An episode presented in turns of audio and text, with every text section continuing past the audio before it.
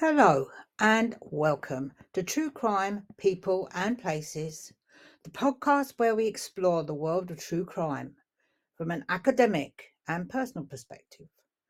I'm Linda Sage, a criminal psychologist with over 4 decades of experience working with some of the most dangerous individuals in the world. This is a fairly new podcast and we are developing the systems and growing our audience, so we appreciate your support and feedback. This podcast may contain discussions of violence, murder, sexual assault, and other topics related to true crime. Listener discretion is advised. If you are sensitive to these topics, please be aware that this podcast may be triggering you. If at any time you feel overwhelmed or distressed, please take a break and seek support from a mental health professional or support organisation. Good morning and very warm welcome. We are back again. So a great session ahead of you with about stranger stalking. Of course, my co-partner is Lisa Kay Bell with her exceptional insight and knowledge, personal experience, as well as her professional side. And me, I'm Linda Sage, if we haven't met before, my background criminal psychology. So we're just about like two sides of the coin looking at these sort of things because I've never had personal lived experience and it's something that sort of fascinates me because I've never really worked with the victims either. So, Lise, how are things with you? Yeah, great. Yeah, so we did our rent yesterday, which went really well. We did a little bit on stranger stalking yesterday, and also around coercive control, which is obviously my bag and my area of expertise. So yeah, segue into today. We are talking about stranger stalking, which I know you've researched heavily and know quite a lot about. It is possibly a new topic for me, so I will come at this discussion from a layman, but also from someone who reads magazines and sees newspaper articles, and I'll look at it in terms of what that might look like in popular culture. So Linda, do you want to describe stranger stalking? What is it? Unfortunately, it's like the lost crime because it's not acknowledged. It's not acknowledged in funding, it's not acknowledged in statistics or anything really. So it's one of the hardest things for people. And also, majority of people, if they are being stalked by a stranger, they actually dismiss it for so long, because if you're a celebrity and people start to think, oh yes, stalking exists and people are interested in their life, they want to know more and they get a bit invasive and things like this. But the ordinary everyday person doesn't seem to think, oh, it'll happen to me. And this is why it gets missed for so long. They reckon it's about 100 incidents before people start actually taking notice or going to report it. So I think, Lisa, you have a really good saying about if it doesn't feel right in, for yourself, in your guts playing up, then... Yeah. It's always that gut instinct, isn't it? I say your solar plexus will tell you everything doesn't feel right, it probably isn't right. And, I haven't had an experience of stalking, but I know there are people out there that have faced this, and it feels like they're under constant silent surveillance, like somebody's watching their every single move. So I work with victims of coercive control, domestic abuse, and quite often, in terms of stranger stalking, some of the things that they do is where their ex-partner might have put somebody else up to stalk on their behalf. So, yeah, they're the type of things that I may come across. And that can be everything from online media, social media, through to actually physically being sat outside the house or even inside the house. And I know you'll talk about that in a minute. My bugbear, and I always have a bugbear with some of these topics, is that in day-to-day life, we diminish the word stalking because we use it quite regularly. So if a friend's been looking you up on Facebook or on Instagram, so, oh, have you been stalking me? Well, actually, they might have just been looking you up. But we use it in popular culture and day-to-day language, which doesn't help, actually, with the seriousness of the matter. That's my own view of this? Yeah, very much. I say it's a word that before probably about 2015, there wasn't many statistics because people didn't really take this. The harassment law goes back to 1997. You know, for you and me, perhaps, you know, that seems like a few years, but it's a long time, you know, and life and has changed in that time an awful lot.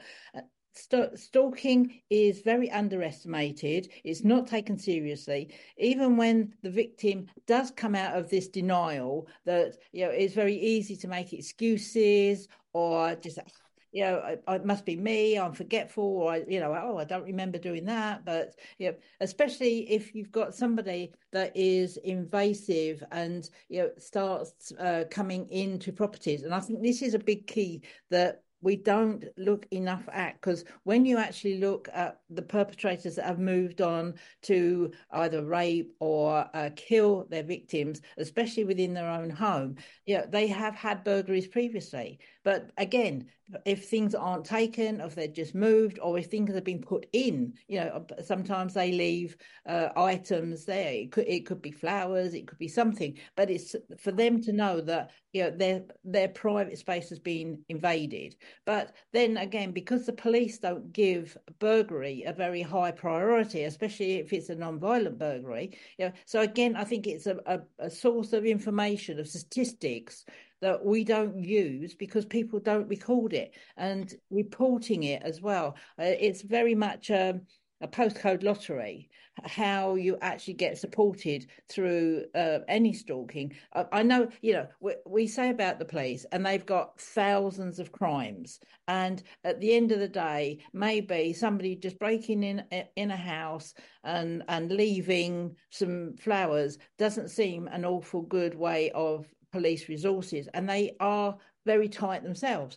But when you start putting it together with other incidents, then you see a pattern, and this is one of the things that the police don't do very well. They don't see patterns and they don't follow dot to dot. So it is so important, if, you know, anything like your gut feeling is there, or if things start happening that you think, oh, that's a coincidence, or oh, that's strange, start logging it, because your evidence is absolutely key. Because without it, you know, if the fact you haven't reported it, nobody else knows about it.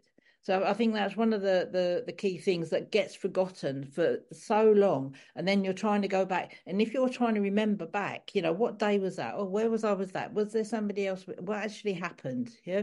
So it's really important. Start taking your information down. And this is all stalking, but if it's intimate partner stalking, especially with the coercive control and that are linked to it, then sometimes it might be difficult to have something private. You might have to leave this information somewhere else, or, you know, with a friend, or, you know, do it in code, something like this. But it's vitally important that you get this information and you keep it somewhere safe, because it you will be the one that can link the dots. Unfortunately, especially, I know I'm going on a bit here, but, you know, stalkers, are people that are victim of stalking in all sorts of ways, do tend to take the blame themselves, and they change their cars, they move, they change jobs.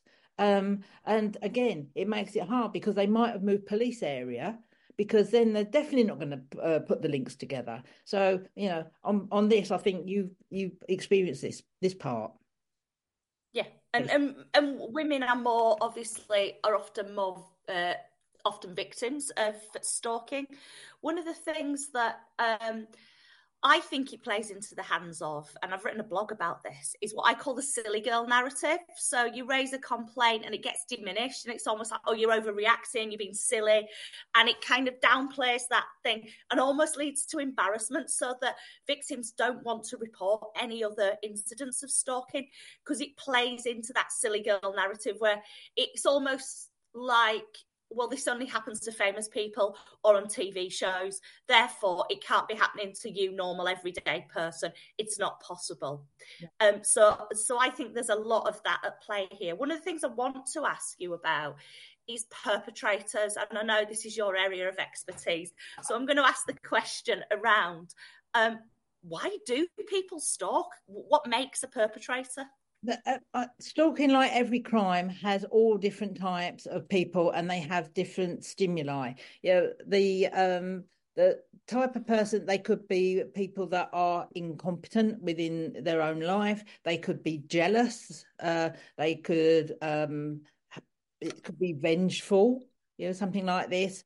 But a lot of it is that they build a fantasy or idea in their own head, and especially with stranger stalking, because it might be that you're just being nice. It could be the guy that serves you coffee, and you've been nice to him, and then all of a sudden he builds it up, and then maybe if you sit there and you're working within the area, he thinks you're staying there because you want to be with him, and he's building this up. And what happens is we also give a lot of ourselves away online, and these people are usually quite adept at knowing what people are doing. Now, if you're sat in the coffee shop, he can easily quite look over his shoulder if he's clearing tables and see what you're working on, things like this. So he can then have a look and see, especially, if you're posting out on your social media and things like this, you give an awful lot of information away without even thinking about it.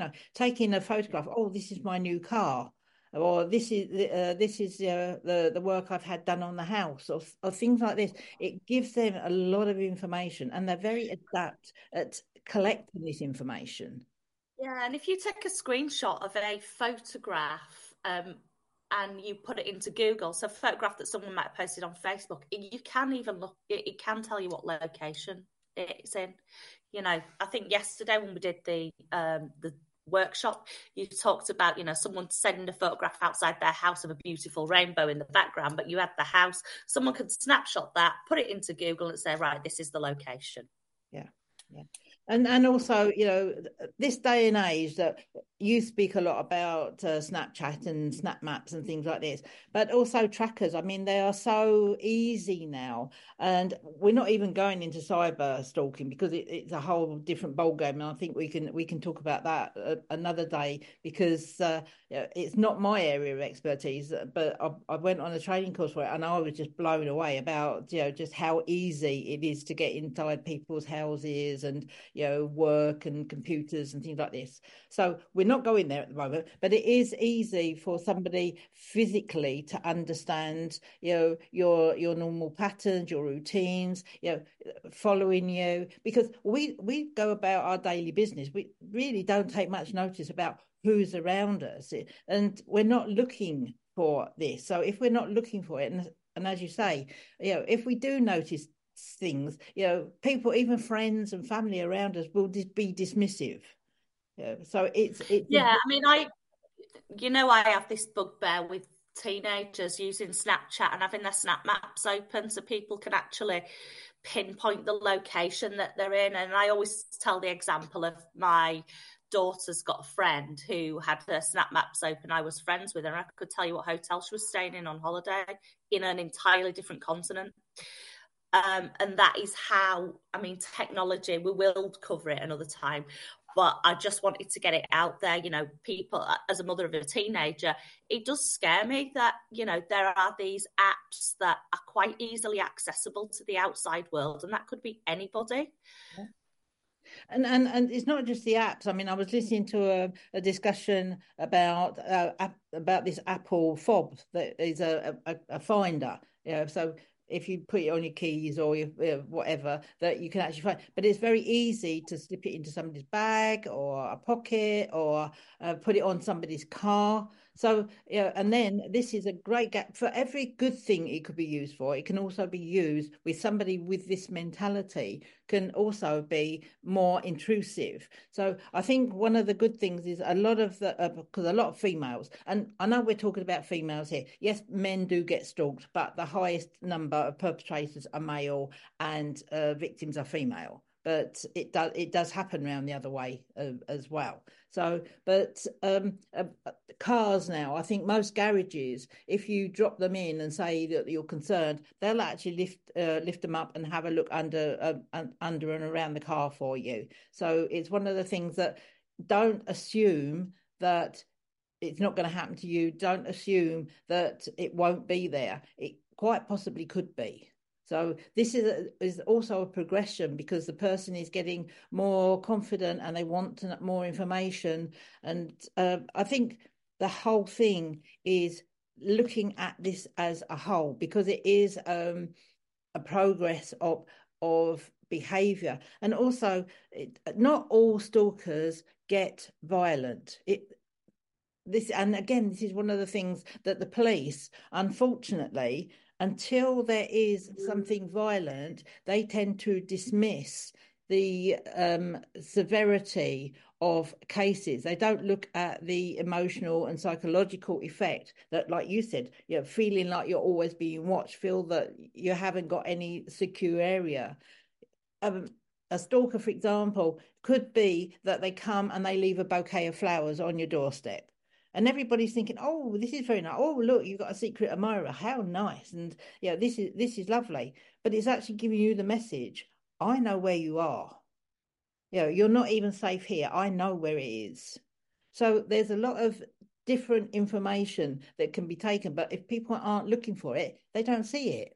And if you went to the police and reported, oh, I've been left a bunch of flowers, they're not going to look at it as if it is an invasion or if it is something that is likely to be offensive. So again, taking your information is really important. Lisa, I don't know if you're still with us because you've frozen on my screen. Nope, I seem to be on my own at the moment. So hopefully she will come back and join us again.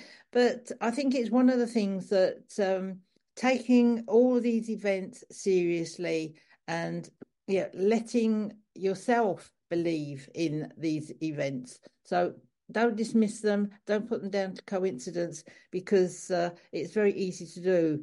And in severe cases, it is about making sure that the police are informed. And again, people that go back and report tend to get dismissed quite easily by the police and saying that they are a nuisance or they diminish the type of reports that they're making. And unfortunately, people then don't want to go and report it. But it is important, and taking that dotted line and making sure it goes through, because even like Alice Ruggles, when you hear her father speaking, he's got the phone calls, the recordings that his daughter phoned through to the police and said that she was really scared about an ex-boyfriend, that he keeps turning up. And literally the police response was, what do you want us to do about it? And I think things are moving on, but they're not moving on enough, because as I said before, it is a postcode lottery, and it's unfortunate that, but there is some good support out there. There's some good charities, the Alice Ruggles Trust, Susie Lampleau, Victim Support. But as I said, unfortunately, a lot of them don't have the funding for the stranger stalking, but they do have people that will be able to talk and work through. At the end of the day, there's always the Stalking Helpline, which is national helpline. They will speak to anybody, and also, of course, the Samaritans, because they are there constantly without any issues at all. So you can always get in touch with them. Don't be dismissive is basically my message, because the perpetrators are very cunning, and stalking only needs two events within 6 months, and trying to get anything through court is so difficult, mainly because there's not an awful lot of help about, and there's not a lot of financial support about, and trying to get something through to the courts is very difficult.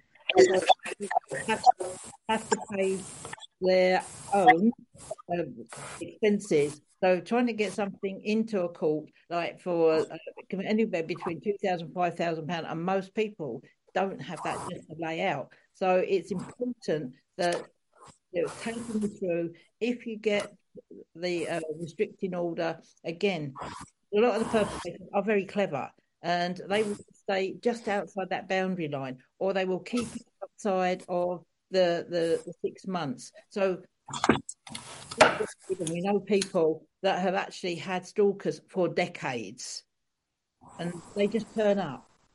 And again, it's not enough for them with the police, because they tend to dismiss it when there's a break.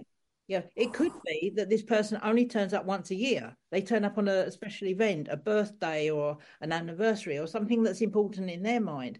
You know, not all stalking ends up in rape and murder. Yes, it does happen, but trying to pin it down before that is so important, because then we can, you know, hopefully pick these things up and it doesn't get to that progression. Lisa, we lost you, but it's good that you're back. Did I know the Wi-Fi went down for some reason? So yeah, I mean, I don't know if you've discussed this, but one of the things that, particularly when I look at with domestic abuse survivors, is that when they call the authorities, whether that be the police or whether it be in a court situation, whatever it is, that the full end-to-end story is never looked at. So they rarely go right the way back and look at each piece. So each incident is seen in its individual basis, and not often is a picture created of the whole piece. Yeah, because I think if it was, that would be, you know, that would spot some warning signs. I think this is really important, because, you know, I call it joining the dots, because they don't tend to join the dots. Each incident is looked at individually, it's put there, it's on file, but it's never linked up. And especially, as we said, that people move, and if they move police areas, wow, yeah. I mean, things are better now because we've got the National Police Computer, but they don't program the computer to identify timelines or escalation in crimes for a person or things like this. You know, before, one force never even talked to another one. So we are progressing, but we do have the technology to start doing these sort of investigations or these linking, but it's not there as yet, and that's why your evidence is so important. You are the one that's got your timeline.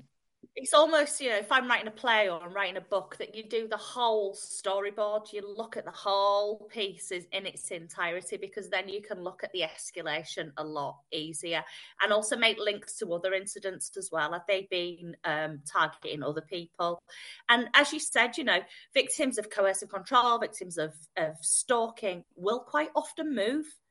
And if that's not picked up from one area to another, say you're in Newcastle, you move to London, then, you know, it might be that stalking is still going on, mm-hmm. but it's not being picked up.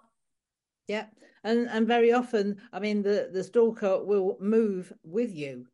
You know, there's been lots of cases of things like this as well.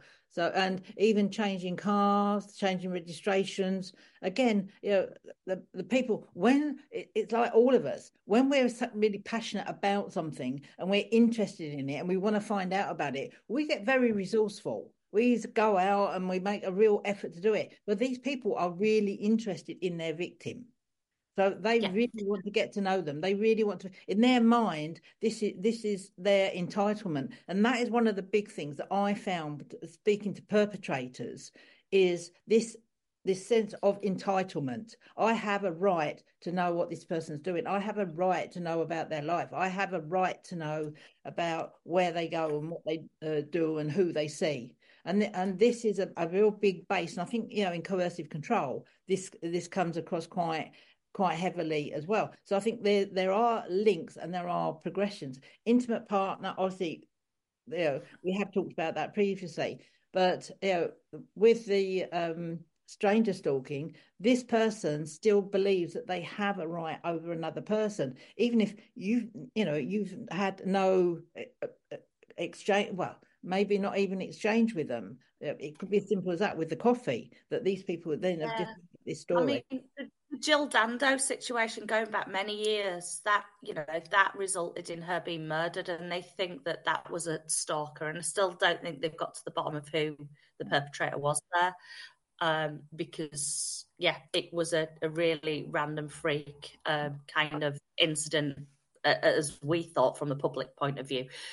One of the questions I want to ask, because this is going out to the general public, and I don't want to put the fear of God in the general public. So how common is stranger stalking? Well, it's not that common, but it is still quite a high percentage.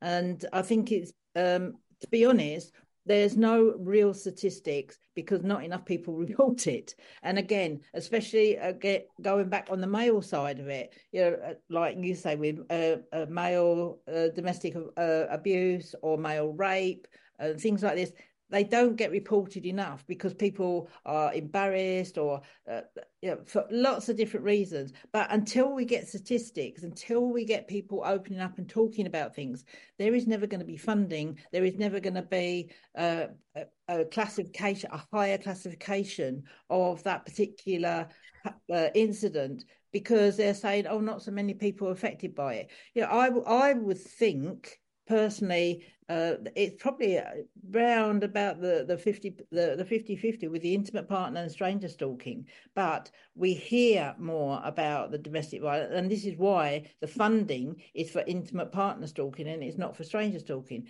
It is coming up now for cyber stalking because more people are talking about it, and also because of the online frauds and things like this that are big news now. So I think it's something that's got lost in a pond, and it's sort of brushed aside, but we need to talk about it. We need to get more information out there about it, because the more it is a headline, the more it is talked about, you know, the more information, the more knowledge, and also the funding and the support can be there. Yeah, and I think from my point of view as mother of a teenager and also working a lot in schools supporting teenagers on these type of topics, it's, you know, what things can we look out for as parents? And I would say, you know, making sure things like Snap Maps are closed down and then they're not open to the public.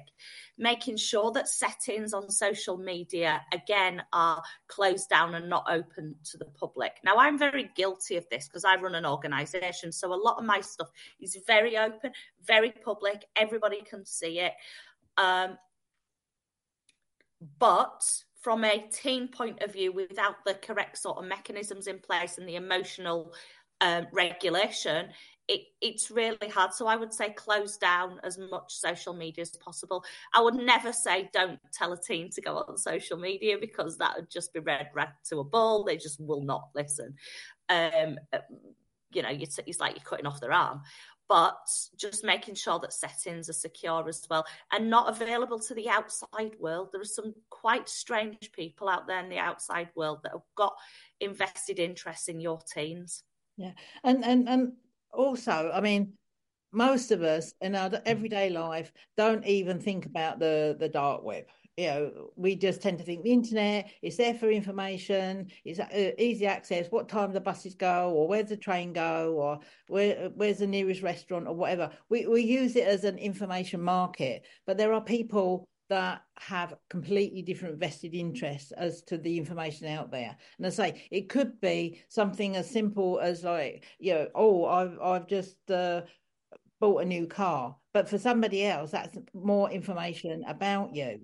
You know, your financial situation, also a location. So it gives people a lot more information than you think it does. So it's really important that, especially young people, because young people don't see danger, they don't expect to be in that situation. But then again, I don't think most adults do. You know, if you're walking along the street, how often do you actually look round and see if the same people are behind you from one place to another? Even when you're driving, you know, do you check your rear mirror? You check it if you're going to pull out or if you're turning or something. But how many of us actually know that, you know, the same car's been behind us from one place to another place?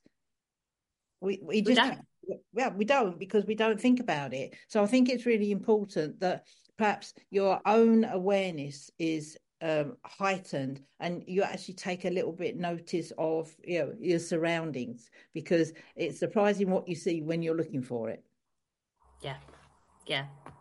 Well, I think that concludes today. We've had an interesting one, because I dipped off for a bit, and I'm sure you talked about all the stuff from your kind of research and perspective. Interesting topic, but actually a really serious one as well. We will do some follow-ups on this and maybe do a mixture of intimate partner stalking, stranger stalking, cyber stalking, all in one episode, so we can condense everything that's been said today, last time, and possibly next time as well. Okay, right, well, thank you all for listening today. My name's Lisa Kay Bell, and you can find me at info@soundproofbox.org. So that's info@soundproofbox.org. Linda? And I'm Linda Sage, and mine is very easy, because everything for me is just my name, because that way I can remember it. So you can linda@lindasage.com, and also the website there is lindasage.com. And I know, Lisa, I'm going to divert just a little bit, because I know that you're also doing work for companies and agencies as well. So if anybody's looking for somebody to come in and talk to staff and employees as well, then you can offer that service now as well. Yeah, particularly around coercive control and how you support survivors of domestic abuse back in the workplace, because it doesn't end once they've split up with their partner. So, yeah, that is my area of expertise. Also work with schools around cyberbullying as well. So, yeah, just contact me on the email. Thank you. Great. Well, thanks for joining us, and we will be back with you in a couple of weeks as well. So take care. Bye for now. Thank you for listening to True Crime People and Places. If you've enjoyed this episode, please subscribe and leave a review. And if you have any suggestions for future topics, please let us know. See you next time.